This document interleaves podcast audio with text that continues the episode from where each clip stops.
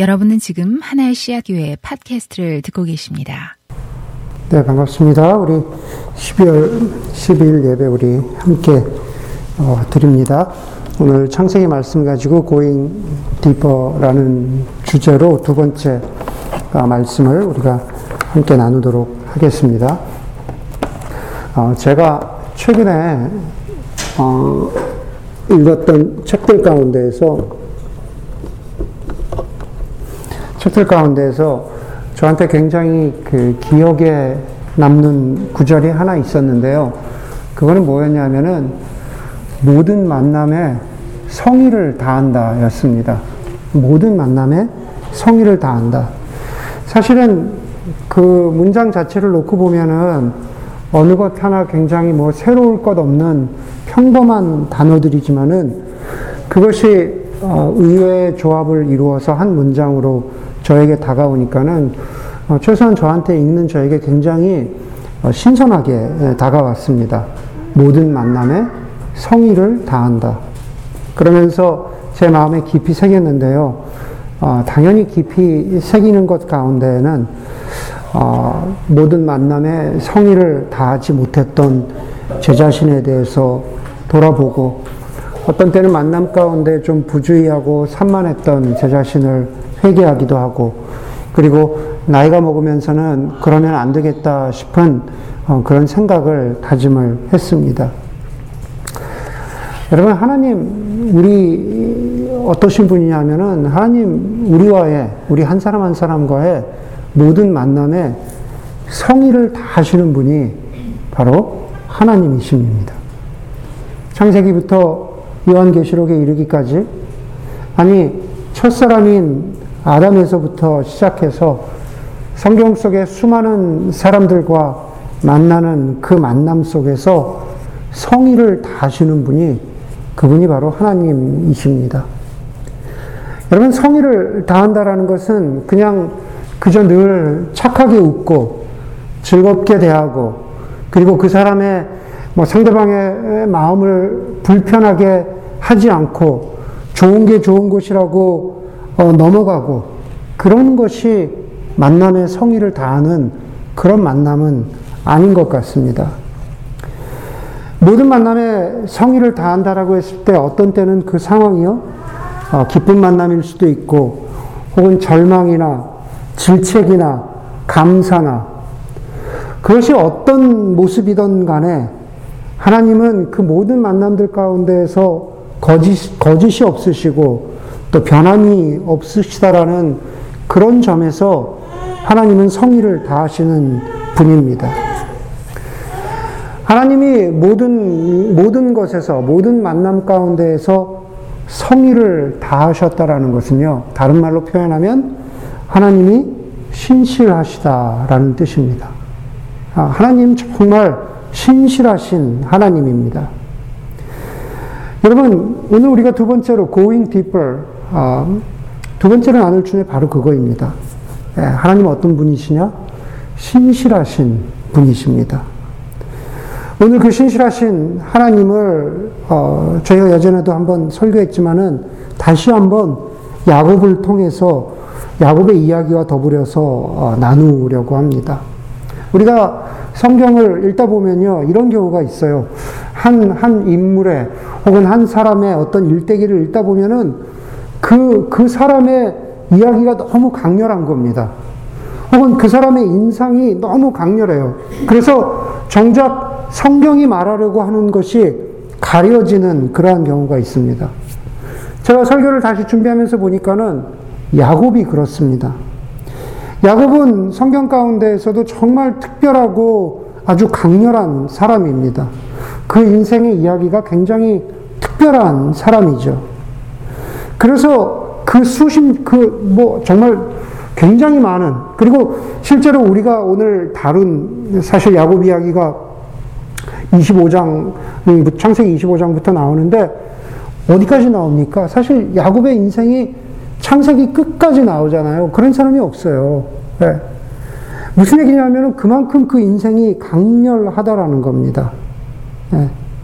그럴수록에 사람의 인생이 더욱더 강렬하기 때문에 저는 지난주에 제가 이 시리즈를 시작하면서 여러분들에게 나눈 것처럼 조금 더 최선을 다해서 야곱은 좀 제쳐놓고 우리가 야곱의 인생 가운데 드러난 하나님을 보기를 원합니다. 그래서 야곱의 인생을 통해서 아 야곱이 이랬구나. 야곱이 이런 삶을 살았으니 우리도 이런 결단을 해야지. 그거는 좀 제쳐놓고 야곱의 인생 가운데 드러난 하나님을 좀 볼 수 있으면 좋겠습니다. 우리가 오늘 창세기 32장을 읽었지만은 실제로 야곱의 성인이 되어서 시작되는 야곱의 나그네 인생은 창세기 27장에서 시작되고 있습니다. 우리가 안다고 하지만은 또 읽다 보면은 모르는 것들이 있어요. 그래서 여러분들 야곱의 인생을 한번 계속 읽어 보십시오. 근데 27장에서 시작하는 야곱의 인생을 보면은요. 거기서 형 에서에게 돌아가, 돌아가야 할 장자권을 정직하지 못한 방법으로 가로채는 야곱이 나옵니다. 그리고 그것이 좋은 결과를 가져올 리가 없죠. 아버지가 돌아가시기만 하면은 동생을 죽이겠다라고 하는 말을 서슴없이 형이 하고 다닙니다. 아버지만 돌아가시기만 해봐라. 여러분, 작은 아들을 사랑, 작은 아들인 야곱을 사랑했던 그 어머니 리브가는 이 말을 듣고 야곱을 하란에 있는 자신의 오빠 라반에게로 보내기로 결심합니다. 그래서 남편을 설득하고 그리고 야곱을 설득해서 마침내 야곱을 라반에게로 보냅니다. 그러면 더 순탄해져야 하는데, 저 그렇지가 않고 야곱의 인생이 더 꼬이게 되죠. 지독하고 소위 흔히, 흔히 이야기하는 대로 지독하고 악랄한 외삼촌 라반을 만나서 그 아래서 자그마치 20년을 살아갑니다. 아내를 얻기 위한 14년을 포함해서 조카인데도 조카 같지 않은 종과 같은 그러한 삶을 살아가는 거죠. 그리고 그 세월이 지나고 나서 외삼촌 라반과도 헤어지게 됩니다. 그런데 형 에서와 헤어지는 것이 마무리가 좋지 않았던 것처럼 외삼촌 라반과 헤어지는 그 마무리도 결코 아름답지 않고 어, 결코 좋지 않습니다. 아니 그 정도가 아니라 또 또다시 목숨을 걸어야 할 만큼 굉장히 아슬아슬한 그러한 인생을 살아가는 거죠. 그런데 어찌어찌 하다 보니까 그 사건을 뒤로 하고 물론 거기 하나님의 개입하심이 있었습니다. 나중에 말씀드리겠지만은 그렇게 하고 야곱은 형 아, 외삼촌 라반에게서 어찌어찌 그, 그 사건을 잘 마무리하고 고향으로 향하게 됩니다. 고향으로 향하는데 큰 문제가 남아있죠. 형 에서입니다.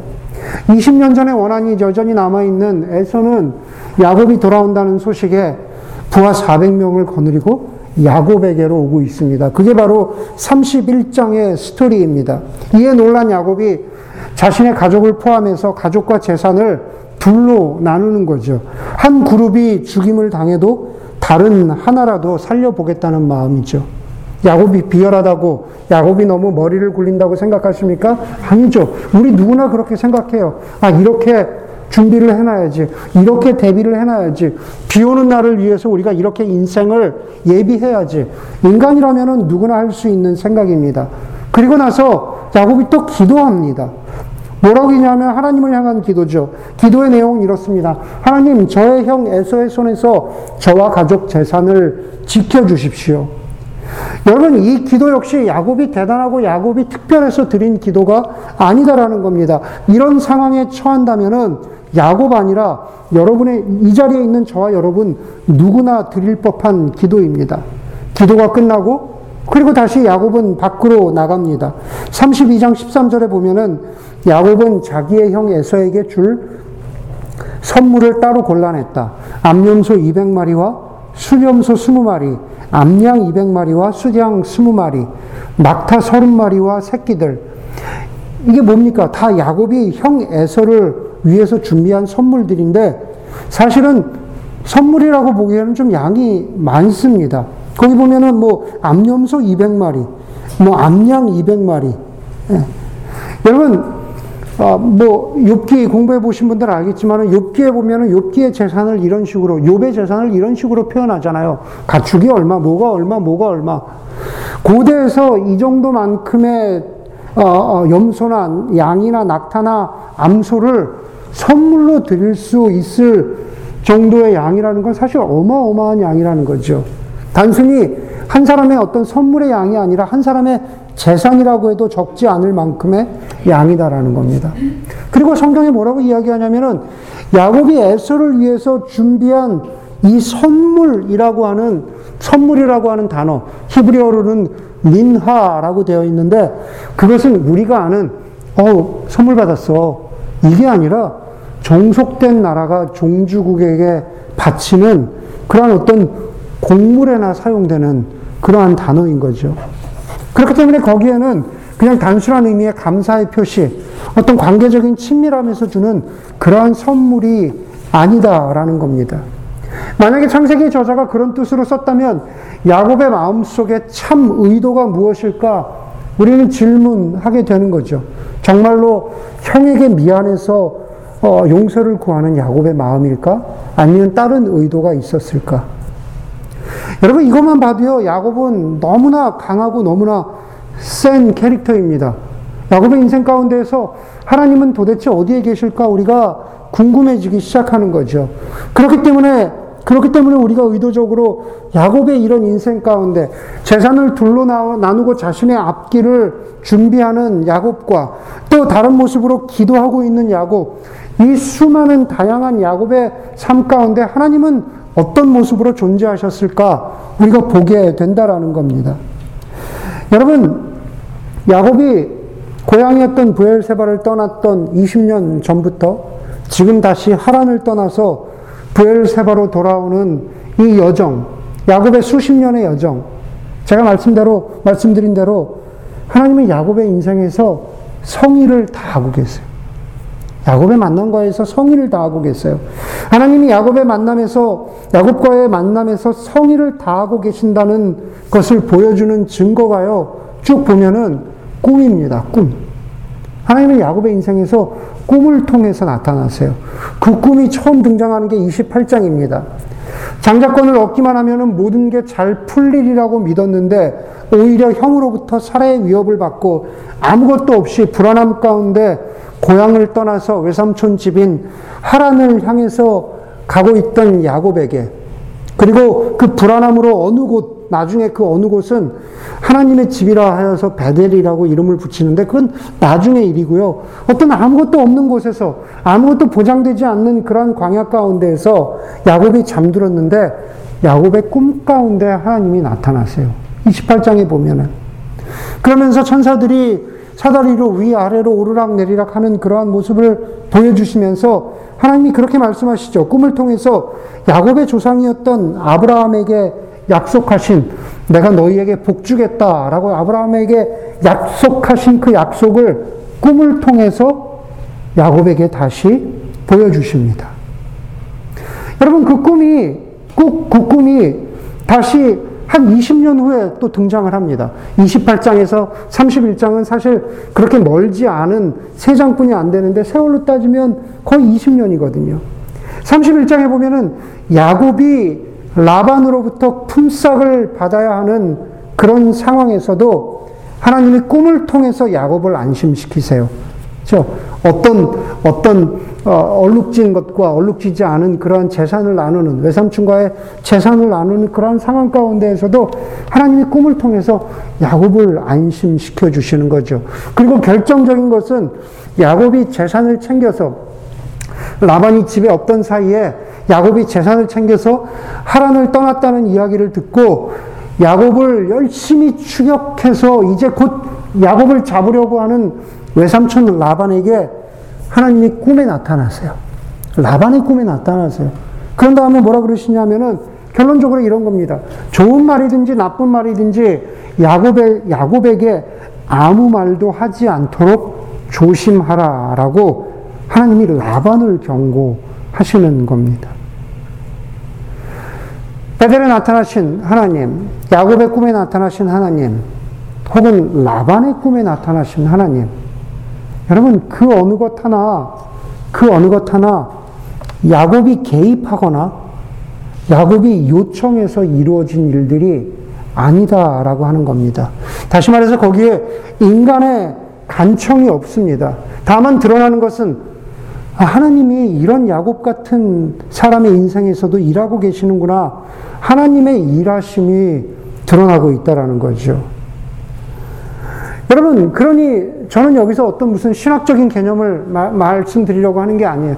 그러니 우리는 그냥 손 놓고 하나님의 예정이나 하나님의 주권이나 하나님의 섭리를 기대하면서 그냥 아무것도 하지 않고 있으면은 하나님께서 무엇인가 해주실 거야. 그런 신학적인 개념을 말하려고 하는 게 아니다라는 겁니다. 그저 하나님은 어떠신 분이신가?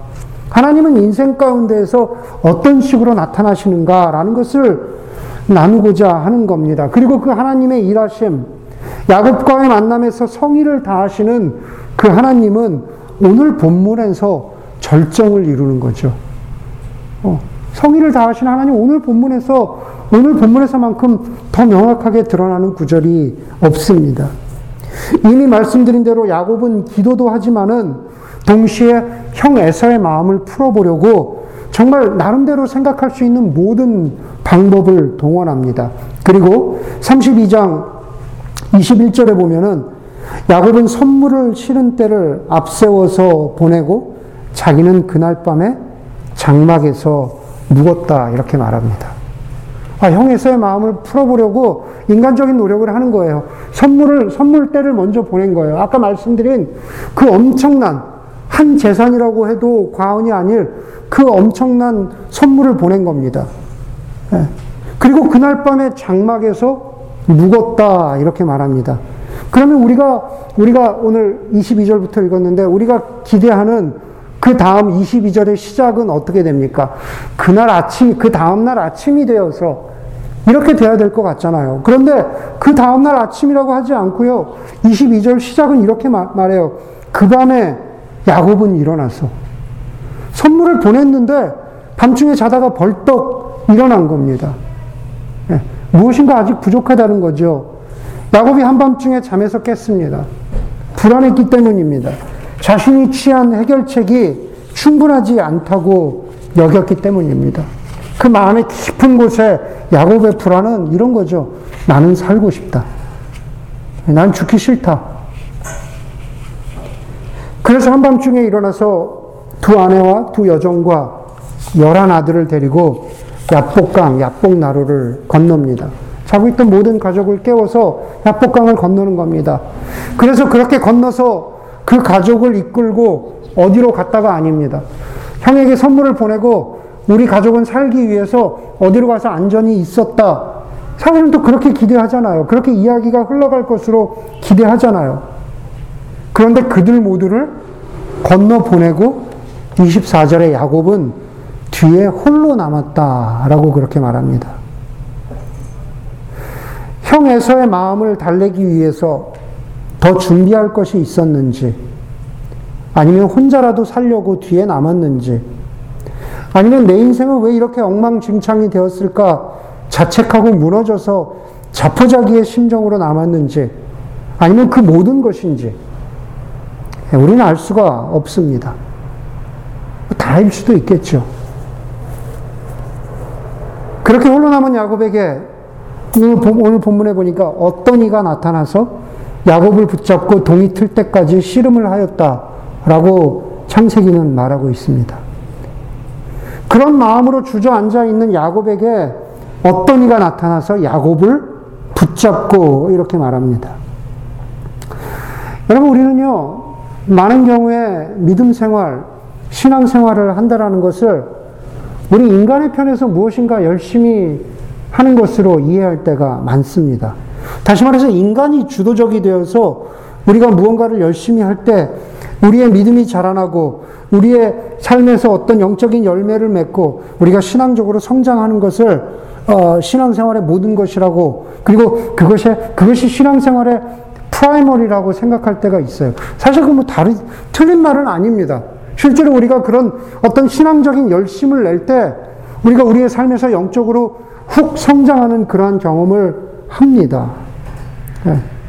그런 연장선상에서 우리는 심지어 이 구절조차도 네. 야곱이 어떤 이와 씨름하였다라고 하는 이 구절조차도 야곱이 어떤 이를 붙잡고 동이 트도록 씨름을 했다라고 기억하고 있지 않습니까?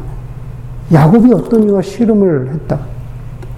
그래서 마치 공식처럼 우리의 머릿속에 박혀 있는 공식처럼 야곱과 같이 우리도 신앙의 분투를 해야지. 무엇인가 신앙의 점프를 해야지. 무엇인가 하나님께 행동과 실천으로 어떤 신앙의 결단을 드려야지. 예. 그렇게 결심하는 경우가 많잖아요. 어. 하다못해 말씀 묵상이라도, 기도라도, 무엇이라도 열심히 해봐야지.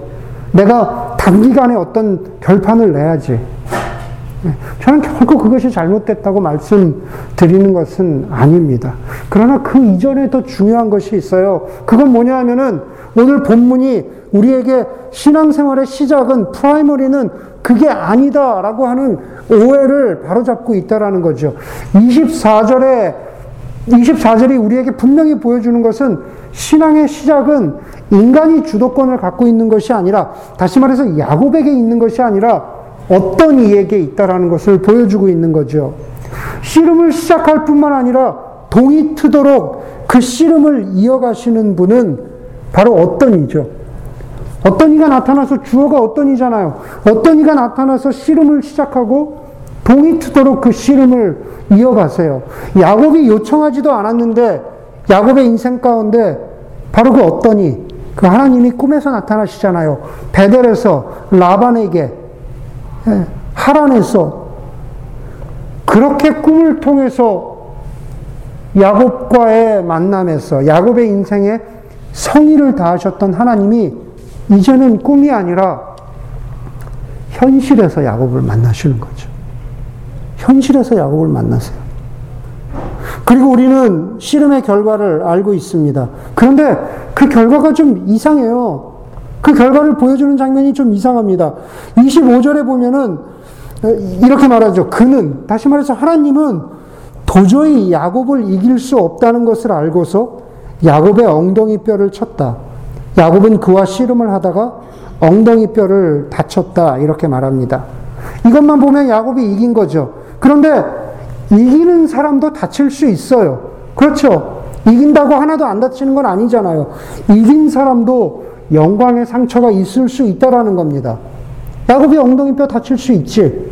그런데 30절에 보면은요, 승자처럼 보여지는 야곱이 하는 말이 좀 앞뒤가 안 맞습니다. 30절에서 야곱이 뭐라고 말하냐면요. 내가 하나님의 얼굴을 직접 뵙고도 목숨이 이렇게 붙어 있구나. 그래요. 내가 하나님의 얼굴을 직접 뵙고도 목숨이 이렇게 붙어 있구나.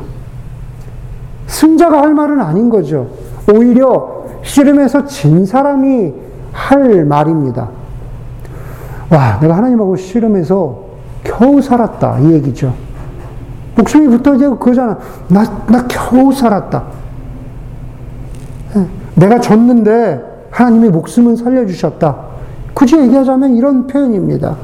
그래서 우리는 다시, 다시 25절을, 25절로 돌아가서 25절에 담긴 의미를 우리가 자세히 봐야 하는 거죠. 25절에 보니까는 그는 도저히 야곱을 이길 수 없다는 것을 알고서 하나님 야곱과의 싸움에서 씨름에서 이길 수 있는 분입니까? 없는 분입니까? 당연히 이길 수 있는 분이죠. 하나님은 야곱을 상대로 한 씨름에서 이길 수 있는 분입니다. 억지로라도 저 억지로라도 그냥 보이기에 그냥 눌러서 이길 수 있는 분이에요. 그런데 오늘 여기서 보니까 하나님이 일부러 지신 지신 것 같은 것, 일부러 져주신 겁니다. 그런데 지셨지만 그냥 지신 것이 아니라 야곱의 엉덩이 뼈를 치셨다 그래요. 우리 흔히 얘기하는 대로 보통 힙본이라 그러죠. 예. 힙본을 쳐서 야곱을 주저앉히셨습니다.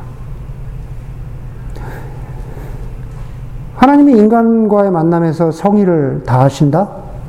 예. 여러분, 예수님 경으로 돌아가서 보면은, 저 예수님이 베드로에게 베드로 베드로가 뭐라고 말합니까? 어, 내가 예수님을 결코 부인하지 않겠습니다. 그렇게 말씀 말 그렇게 얘기한 베드로에게 예수님이 내가 나를 세 번 부인할 것이다라고 예수님이 말씀하십니다. 예수님 사울에게 이렇게 말씀하시죠. 나는 네가 핍박하는 예수다. 라고 말씀하신 다음에 사울의 눈을 멀게 하셨습니다. 모든 것이 지신 것 같은 상황이에요. 그런데 거기서 거기서 예수, 님이 하나님이 야곱에게 베드로에게 사울에게 최선을 다하고 최선을 다, 다 하고 계시는데 그 최선을 다하시는 하나님의 모습은 많은 경우에 하나님의 약하심과 겸손하심의 모습으로 드러난다라는 겁니다. 당연히 그냥 그냥 그것이 그냥 어떤 영원한 약함은 아니죠. 네. 그리고 그냥 영원한 겸손함은 아니세요. 여전히 겸손하고 여전히 낮아지셨지만 하나님이 야곱에게 지신 것은 그게 굴욕이 아니다라는 겁니다. 비굴함이 아니다라는 거예요. 하나님께서 그렇게 낮아지시고 지시고 그런 그런 모든 모습 속에 하나님은 야곱을 베드로를 사울을 그리고 저와 여러분들을 향한 거기에 하나님의 성의가 있으시다라는 겁니다. 하나님의 신실하심이 있으세요. 져준 것 같은 이 상황을 통해서 하나님이 야곱에게 그리고 우리 인생에게 하고 계시는 말씀이 있다라는 겁니다. 여러분 제가 설교 시작에 이렇게 말씀드렸습니다. 모든 만남에 성의를 다한다는 것이 그냥 좋은 것이 좋은 것이다. 무조건 웃고 저 사람 기분 나쁘지 않게 하고 그냥 잘 뭐 대접하고 이게 성의를 다하는 것이 아니라고 말씀드렸습니다. 성의를 다한다는 것은요, 진실하게 대하는 것이죠. 솔직하고 거드름 피우지 않고 겸손하게, 그러나 정말 필요한 것을 주는 것이 그것이 바로 성의를 다하는 만남입니다. 그래서 성의를 다하는 만남에는 어떤 경우에는 나를 아프게 하는 비수 같은 말들이 있고 나를 무릎 꿇게 하는 그러한 인생의 결정적인 사건들이 있을 수 있지만 그러나 그럼에도 불구하고 상대방이 나에게 성의를 다할 때 그것을 받아들일 수 있는 이유는 그 사람이 나에게 보여준 사랑 때문에 그렇습니다. 그렇기 때문에 성의를 다한다는 것은 바로 사랑한다는 뜻입니다. 하나님이 신실하셨다? 하나님이 어, 야곱과의 만남에 성의를 다하셨다? 그것은 바로 하나님이 야곱을 사랑하신다는 뜻입니다. 마찬가지로 하나님이 우리를 사랑하세요. 하나님이 우리와의 만남에 신실하세요. 하나님 신실하신 하나님이십니다. 하나님, 저와 여러분들에게 성의를 다하시는 분입니다. 우리의 인생 가운데 만나주신 하나님이 삶의 모든 순간에 성의를 다하셨고, 앞으로도 그러실 것이라는 거죠. 우리가 야곱처럼 그 한밤중에 야복강가에 있었던 야곱처럼 그것이 형 에서를 맞이하는 준비이건 아니면 술수이건 아니면 살아남기 위한 생존이건 아니면 우리가 어떻게 할지 몰라서 절망하고 있는 절망의 순간이건 그 모든 순간에 하나님이 야곱에게 찾아오신 것처럼 우리의 삶 가운데도 계속 찾아오셔서 우리와의 씨름에서 지신 것 같지만 내가 하나님을 넘어선 것 같은 것처럼 우리가 우리가 무엇인가 대단한 것을 한 것 같지만은 그러나 야곱이 고백한 것처럼 우리가 하나님 앞에서 야곱처럼 겨우 살았다. 하나님이 나를 살려주셨다. 하나님이 나를 꺾으셨다. 그렇게 고백하게 하시는 하나님, 그 하나님을 만나는 것이 그것이 바로 우리 신앙생활의 시작인 것입니다. 우리가 무엇인가 대단한 것을 하는 것이 아니라 내가 하나님 앞에서 별것 아닌 존재임을 깨닫도록 하시는 신실하신 하나님을 알아가는 것.